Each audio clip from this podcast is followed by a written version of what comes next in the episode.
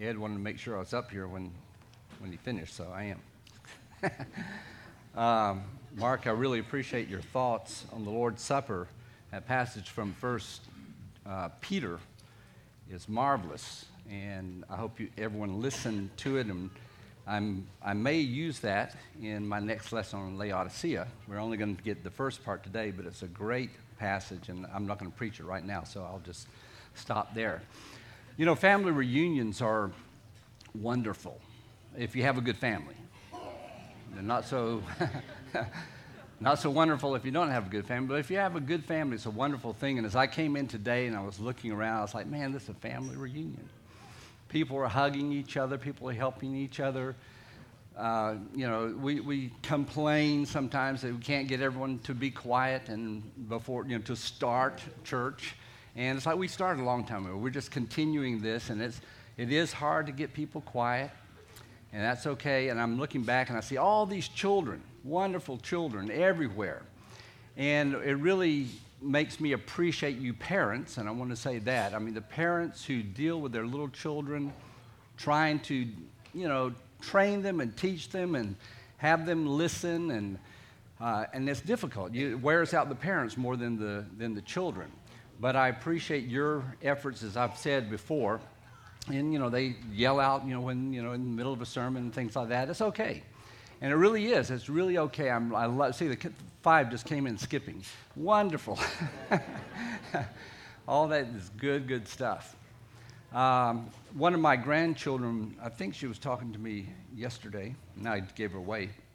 She said, uh, Big dog, I, when I get older and I'm, I'm going to take notes of your sermon. I'm going to come and take notes. And I said, Good. You know, she's learning how to write right now, read. And she says, But right now, I don't understand a thing you say. and that, that wasn't her exact words, but that's really what she said. And I said, that's, that's okay. That's part of maturing. You're growing up. You know, there's a lot of adults that don't understand a thing I say. But uh, that's their fault, not my fault. You know, but as the children, you know, children are, are children. If you have to, as I've said before, if you have to take them out, you know, if they, if you have to discipline them, don't don't beat them up. You know, don't. They're they're just being kids, and it's great. Um, Matthew and I were at a ball game. I can't remember when it was. Uh, sometime this past week. And this child came up to us. We didn't know her, five years old, six years old, I don't know. And she said, I learned something. You want to see? Want to see what I can do? And we're like, sure. And she takes a swig of water and she throws her head back and gargles. Oh!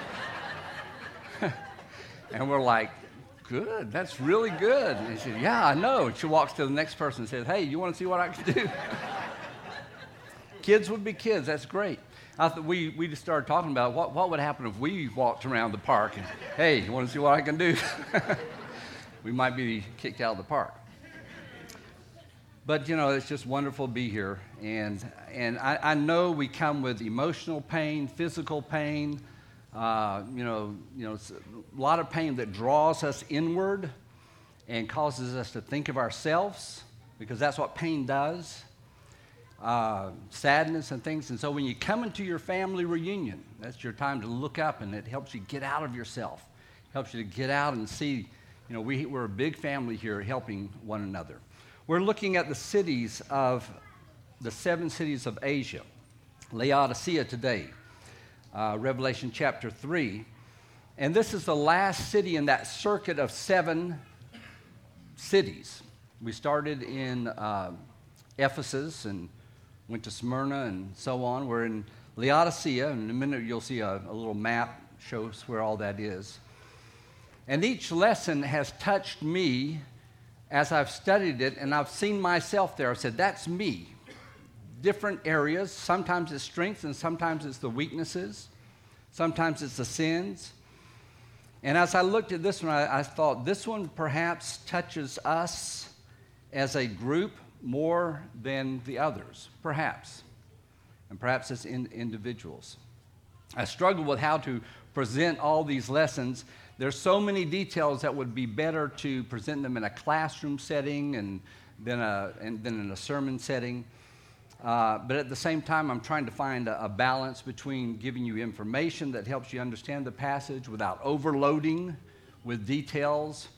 And everyone's different. You know, some people come to me and say, oh, you didn't have enough details. And someone else says, you had too many. So, you know, I'm caught in between, rock and a hard place. But that's okay. That's, that's what I have to do.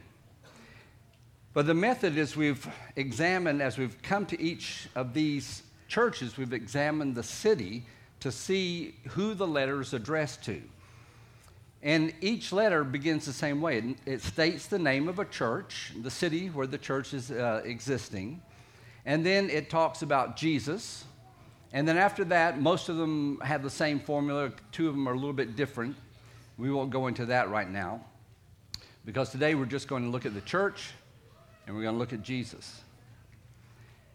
And my question is why, do, why should we spend time looking at the church, at each of these churches, the city, and the background? And I think the reason it helps us understand because these are what I'm calling cultural echoes. There's cultural echoes in the book of uh, Revelation, and there's spiritual echoes in the, uh, in the uh, book of Revelation. And it helps us understand these these ties and make applications to our lives. And that's the important part is it helps us to understand what he's saying and therefore we can we can make application. Um, understanding the city is important. It's like this. If I were to say, for you who are familiar, if I said Mayfair Church of Christ, instantly, those of you who know of that congregation have a have an image in your mind you think of their strengths, you can think of their weaknesses, you think of people, you think of circumstances, and there's a personality that comes out when you say the Mayfair Church of Christ. Same thing with Central. If I say Central, immediately your mind changes to a different attitude, a different personality, a different strengths, different strengths, different weaknesses, and so on. But if I told you Naveri Church, who knows anything about it? you actually don't, you know Nambawali, you don't know Naveri. Well, you might, you read my reports. All right. my mother. she always spoils it. no, I, actually, no, the point is still valid because most people go, what? It's just a name. It's just a name. And, and yet, for those who have been there and worked with it or read the reports, you, there's, a, there's a connection and you know their strengths, you know their weaknesses, and so on. And so when Jesus spoke to them, he, he, his, his instructions to them tied to their culture. So they understood instantly when they made a statement, when, they, when, he, when he describes a, an instant. Um, for instance, both in Thyatira and Philadelphia, they're told to hold on tightly to what they had. And if you know the background that Thyatira, they were tempted to pledge allegiance to their trade unions, to their gods of the trade unions. And so they were being encouraged to only pledge allegiance to the Son of God, and that's how Jesus is, is described there, and to hold on to that. But the phrase took a different shade of meaning when it came to Philadelphia, where there, he says, uh, uh, hold on to what you have. He's meaning don't forget who you are in Christ and what you have in Christ. Otherwise, the victory that you have there, you're going to turn that over. You're going to lead defeated lives.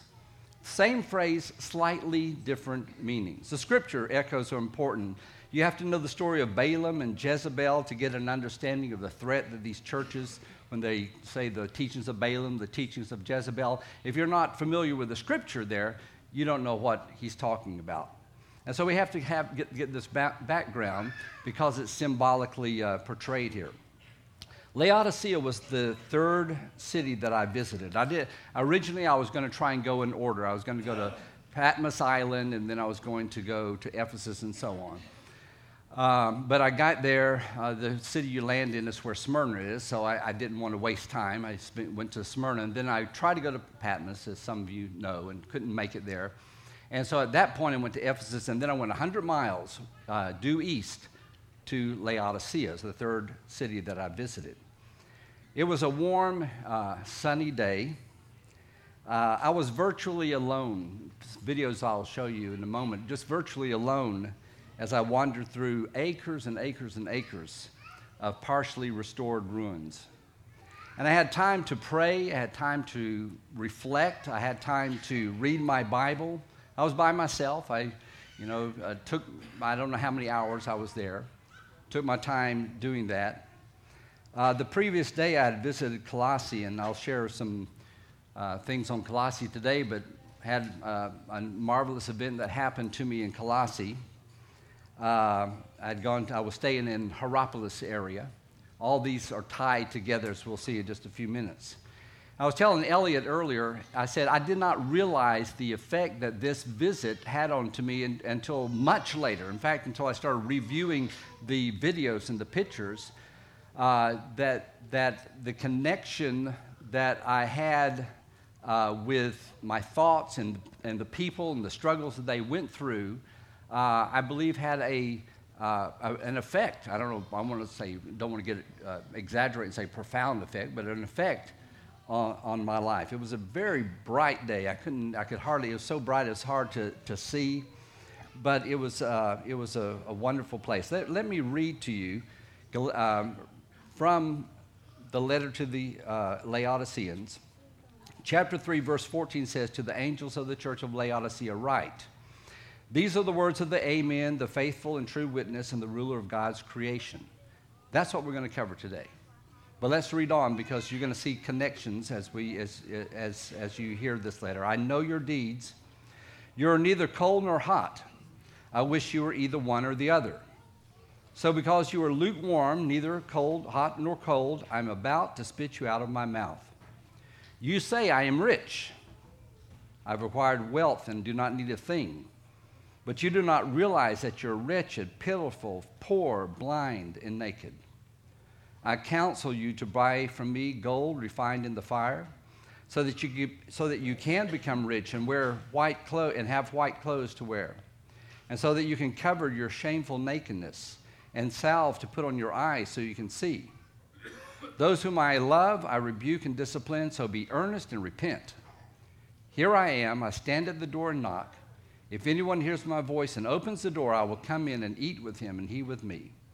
To him who overcomes, I will give the right to sit with me on my throne, just as I overcame and sat down with my Father on his throne.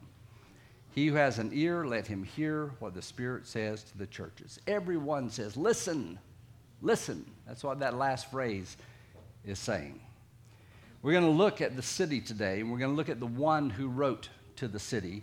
And so, to introduce that, we're going to walk into the city together. I'm going to share with you the uh, first moments as I came into the city of Laodicea in this video. I've just walked into Laodicea, and uh, this church was materially wealthy and self sufficient. They thought they had everything going well with them. And I can see why. It's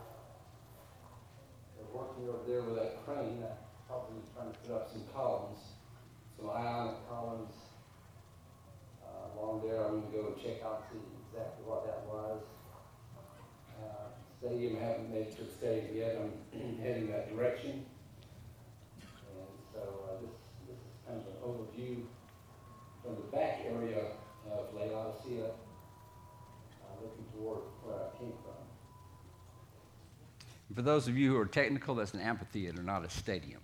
But, uh, you know, I didn't have a script. Uh, Laodicea, it was founded by a man named Antiochus of Syria, 250 BC, 200 years, 250 years before Christ. And he named it after his wife. Isn't that romantic? Laodicea was her name. So they named it, he named it after his wife, later divorced her. She poisoned him. Thus ends the love story.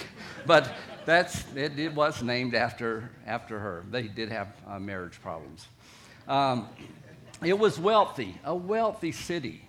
Uh, it, that, this is its distinguishing characteristic wealth. And it was especially bl- uh, blessed with its location. As I said, and you really can't see it, the, the, it was a little hazy that day, but it was just absolutely a beautiful, beautiful area. Snow covered mountains there in April. Uh, this cool breeze that was coming through. That is a plain. I said, oh, it's like a hilly area. It's a plain. Uh, and it encouraged this cooling breeze to constantly kind of, there was the air conditioning of the day. They had air conditioning. They had wealth. They had all this good stuff. And the key to their wealth was that they were at a crossroads between Phrygia to the east, the province of Phrygia, and then it's a straight road. That black line there is a straight road to Ephesus, where it was a major port. So things came in from all over the world to Ephesus and went, could go 100 miles to uh, Laodicea and then out into the eastern uh, frontier. Uh, another main road went up to Pergamum and then further up went on to Troas and, and into Greece. And so it was just this key area uh, where all the cities of the area, as any kind of trade that came in, had to go through uh, Laodicea. And so what they brought, bought and what they sold just brought this huge wealth, uh, financial resources to them. And one of the things that they were they that was good for them is they had um, sheep there that were unique to that area. They were black, glossy black wool sheep. They only grew, they only uh, raised them in this area. And they would uh, take that wool. They would ha- they had a garment industry there. Uh, the people of Laodicea could buy it wholesale, and so they wore fine clothes at a cut, uh, you know, at a cut rate price.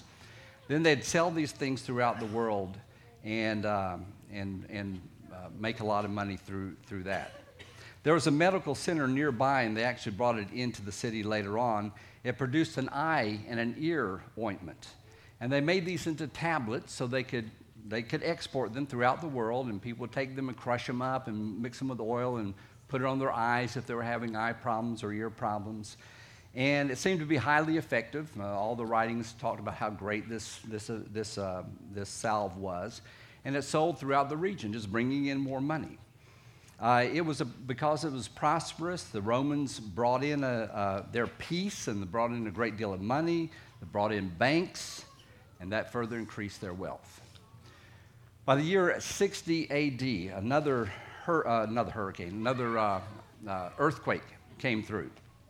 I talked about the one in 17, year 17, that really destroyed the area. There was another one in 60 AD and it was terrible, and the government actually offered the cities that, that had uh, problems to um, rebuild their cities, to give them financial aid, government aid. And their answer was, We have no need. They rebuilt the city out of their own resources, and on some of the buildings today is in Greek, from our own resources. They were proud of it. They didn't need government aid. They could do it themselves. They had enough money and they rebuilt their, their city. Of the seven cities, this is probably the most secular. Uh, the excavations have found very little in regards to temples, shrines. I did see one temple while I was there. Statues, all, I, didn't, I don't remember any statues. And it's not that they were totally absent, they just weren't prominent. You walk into Ephesus, you see the temples. I mean, you see them and you see the statues. You walk into um, Pergamum, man, the, the obvious religious people, uh, the temple, the altar of Zeus, and the temples to the different uh, emperor gods are just everywhere. But you come into Laodicea, and it's just not there. But there's ample evidence of entertainment public baths, a stadium, two amphitheaters. Uh, the name itself could be an indication of the democratic nature of the city. This may be reading too much into it, but it really matches with what we know about it. But the word Laodicea comes from two words Laia, Laos, and Dike, which means people rule. They were the ones who ruled. Uh, it was democratic in many ways. Everyone had an opinion, everyone had their business. They had little need for outside help. They didn't need help from the government, and they didn't need help from the gods the other cities relied on. But they had one major weakness lack of water. There's no water there. There's no wells, there's no, they're up on the, in the plain, there's no river that's very close by. Uh, the closest river is several miles away toward Colossae. I want to show you another video here uh, that's, that just emphasizes the perfect spot that this is, except for the water are uh, haymakers and making hay. In fact, flip around, you see the mountains there behind me, or to the that direction now. And I'm kind of at the top of the hill, looking down over Laodicea. Just in a almost perfect spot. Uh, Oh, there in the the calcium deposits at Pamukkale. Pamukkale, which was known as Hierapolis in their day and time, and we're going to get to that, as I said, in just a minute. The closest river is in about uh, several miles away. Uh, Laodicea can never become a military base because they didn't have water. You can't defend a place that doesn't have water.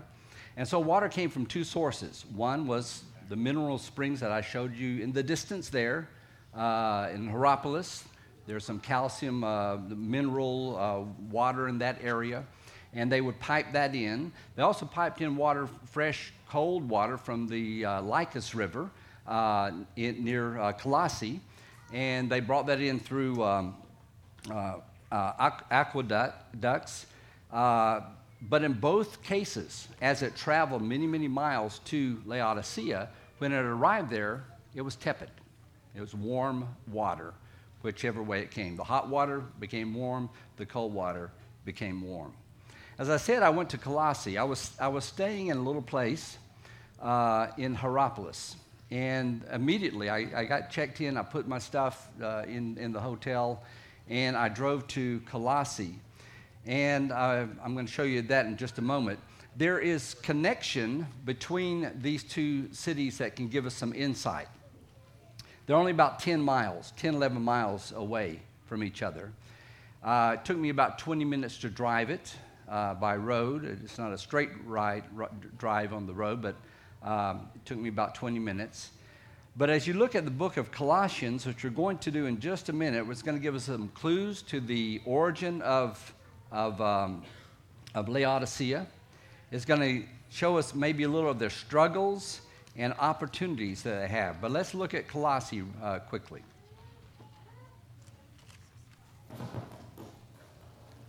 So, um, Colossae is not one of the seven churches of Asia, but it's close to Laodicea. I want to come out here. It's just a mound.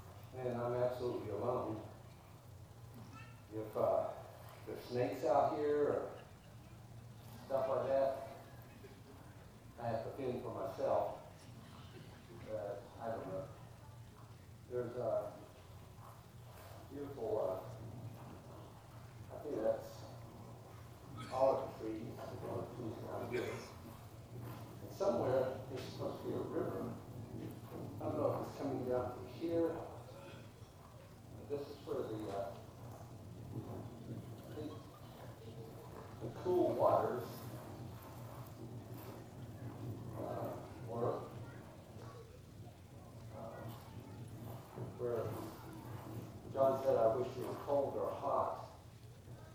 The hot waters over in Hierapolis. The cold waters are up here. And uh, so this is where I am. Uh, that's unexcavated. I wonder why they haven't. Maybe it's lack of funds. But it would be neat to see this one they can be excavated. I walked that mound reading the book of Colossians, and I read it out loud. I was by myself. Why not?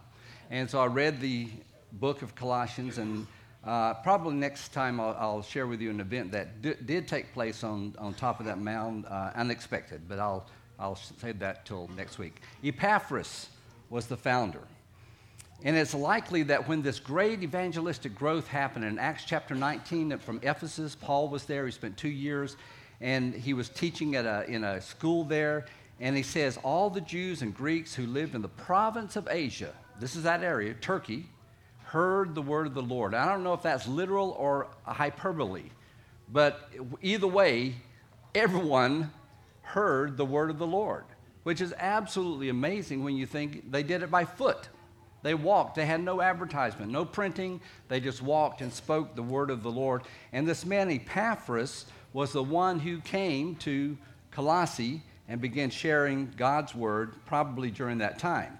Colossians chapter 1, verse 7 says, All over the world, the gospel is bearing fruit and growing, just as it, just as it has been doing among you since the day you heard it and understood God's grace and all its truth. You learned it from Epaphras, our dear fellow servant, who is a faithful minister of Christ on our behalf and who also told us of your love in the Spirit. So here's this man. He walks a hundred and something, about a hundred miles. And not a straight, it's a straight road, as roads can be straight, but it's mountainous at areas. And uh, he walked all the way uh, there, began sharing with them. But there was a connection with this city that's close by called uh, Laodicea. And we look over in chapter 2, verse 1. He says, I want you to know how much I am struggling for you and for those at Laodicea, and for all who have not yet met me personally.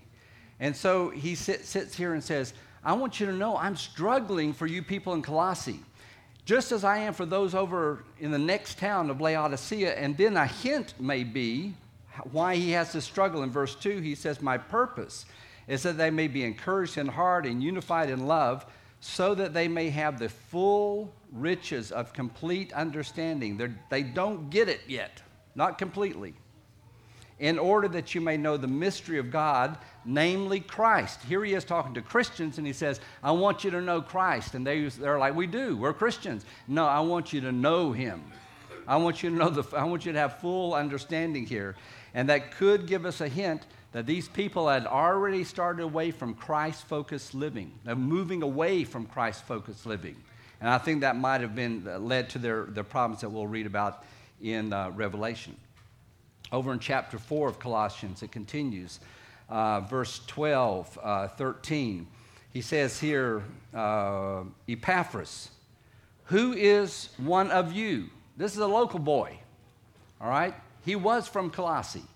And so he had been converted, maybe in Ephesus, and he went back home and he says, Who is one of you and a servant of Jesus Christ sends greetings. He is always wrestling in prayer for you so that you may stand firm in all the will of God, mature and fully assured. This is where their struggle is. They're not fully assured. They're Christians that are questioning their Christianity. They're not mature. They're not firm in the will of God.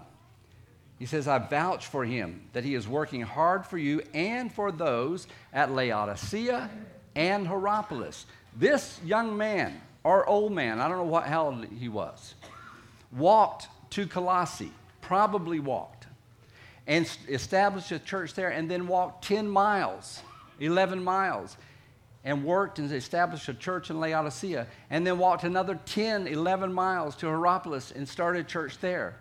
And I know a man named Dula in Fiji who walked 10 villages teaching the gospel, and, and he, he, he measured his work by the amount, the number of shoes that he wore out. Literally, he said, I'm on my 10th pair.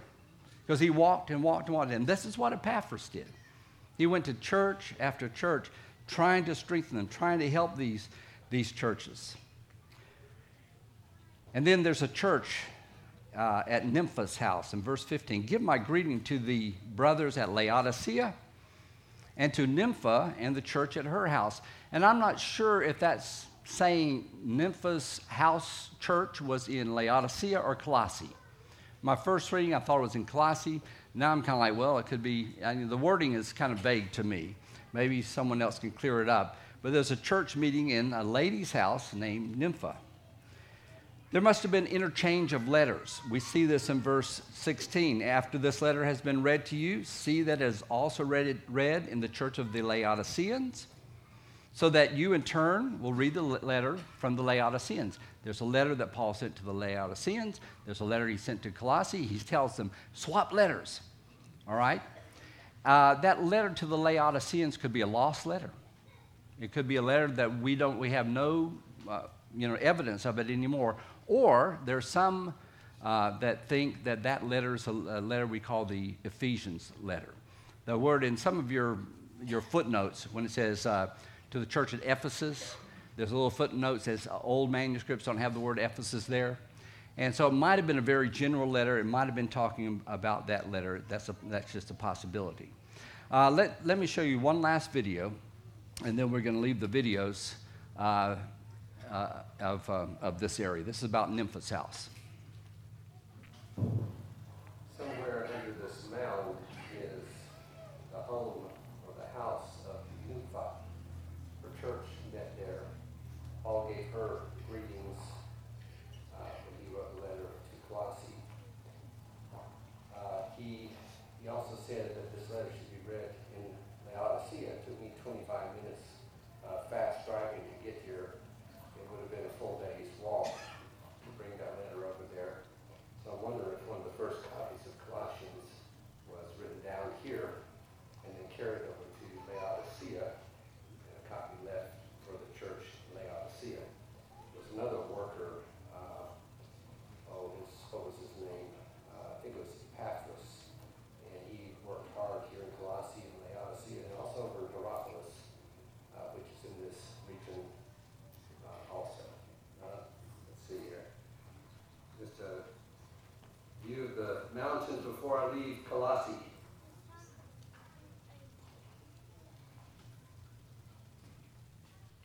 So these churches must not have only shared letters, but shared fellowship with one another. And it's not too much for me to think of a young man being sent 10 miles uh, to Laodicea from Colossae to say, hey, on Thursday or on Friday or next week, we're going to have a fellowship. We're inviting you all to come. And they had marched that 10 miles, or maybe in Laodicea, they would, since they were kind of in the middle, invite the church in Hierapolis and the church in Colossae for special uh, gatherings together. There was no persecution in Laodicea, so they would, be, they would have been fine for them to meet together. About 30 years passed from the letter, between the letter to the Colossians and the letter to the Revelation, of the Revelation. Jesus is described three ways here. And it's important for us to remember. It's easy for us to think about the church here and, and forget about Jesus. That's why we have the Lord's Supper to remind us. And I'm here to remind us that this letter is not written to the churches. It's, written, it's not written about the churches, it's written about Jesus. It's written to the churches, but it's about Jesus.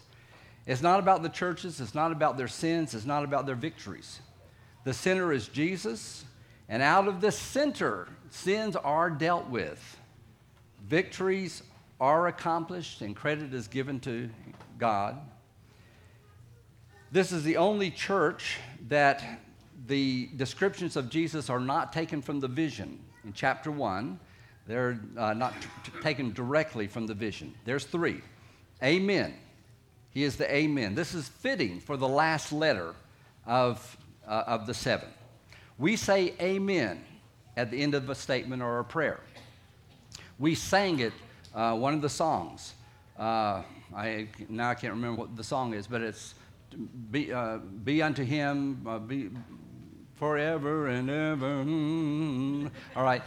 Amen. All right. You sang it. All right. You use that word. Um, so we say that at the end of a statement, at the end of a prayer. And Jesus is saying here, he's saying, I am the end of the statement. I am the end of the matter. Amen. This was told me to me as a true story. Uh, someone said he actually saw this, I, and I don't, can't remember who it was, but he said a young Christian was asked to pray for the, in public for the first time. And he, he agreed to, and he got up and he prayed, and his prayer just went on and on and on. And the person who was listening said he was just amazed that this, this young Christian could pray such a lengthy prayer. He expected him to get up to say a few words and be over. What he didn't know is the man couldn't remember how to end a prayer. he couldn't remember amen. And so he ended up saying, Yours sincerely, John Doe, and sat down. but amen means it's over, the final word. And it's the only time in the New Testament that this is used as a proper noun, as a name. But in Isaiah chapter 65, verse 16, twice in your English it says, the God of truth. And the word there literally is the God of amen. If you read it in Hebrew, it says amen. All right? That's the word. Uh, the word has gone from Hebrew to Greek to English, and it's the same word. It hasn't been translated. It goes Amen. To Greek, it's Amen. To uh, English, it's Amen. To American English, it's Amen. All right? And so it's the same, it's the very same word. Jesus is saying, I am the final word. I am it. Uh, when I say amen, it's, it's all over. When Jesus said in uh, John, he says, uh, Truly, truly, I say to you, or I tell you the truth, or verily, verily, Literally, those words are amen, amen. And the word means this is truth. This is true. It's a true statement. Uh, uh, Ed here said uh, something like, if, you're ha- uh, if you're happy to be here, say amen, right? Why didn't he say, if you're happy here, say whoop de doo? I mean, it would have been okay, but it would have been fun, but maybe it wouldn't have been a good idea. But what we're saying is, if you're happy to be here, say, that's true. That's what you're doing. That, that's, and it's the final word. I'm happy to be here. And that's what Jesus is saying. He says, This is the final word, and the final word is true. Second, he is the faithful and true witness.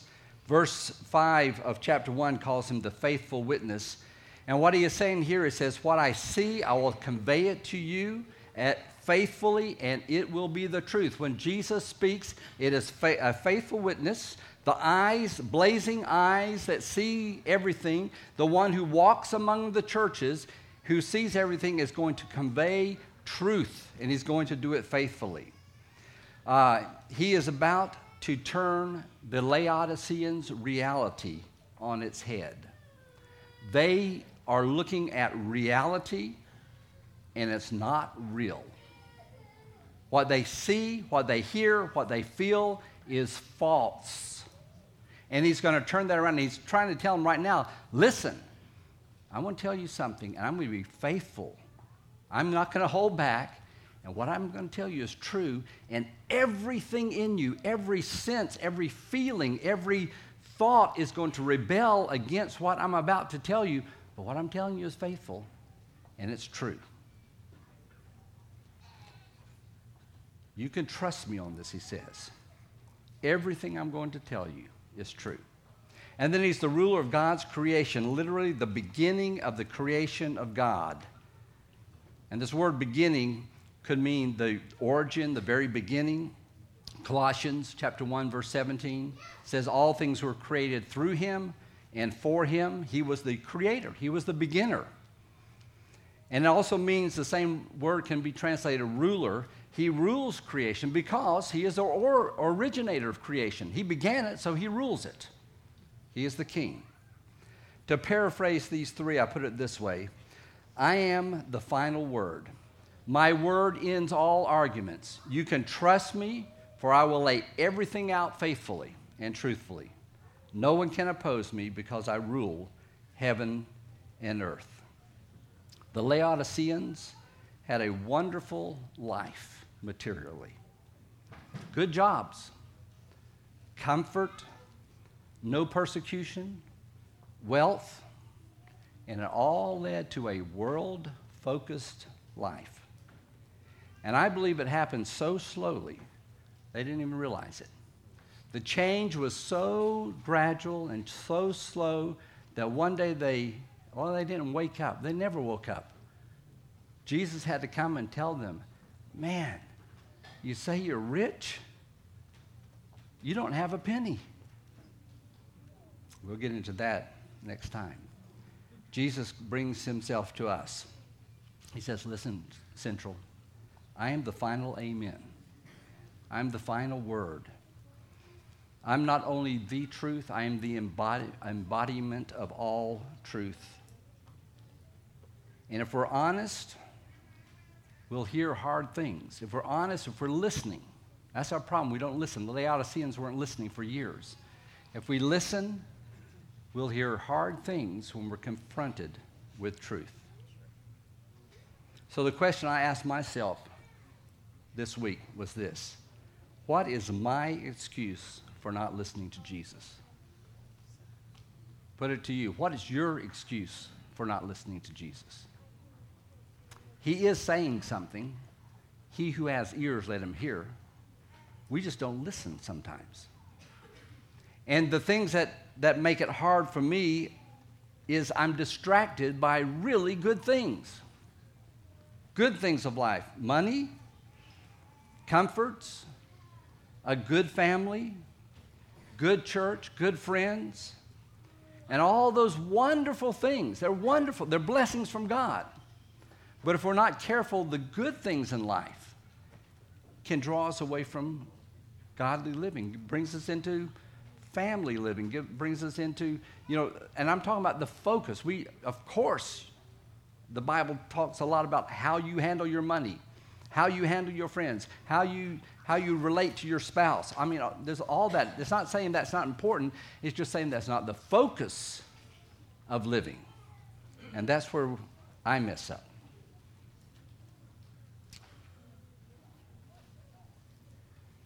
We see how this happened to the Laodiceans.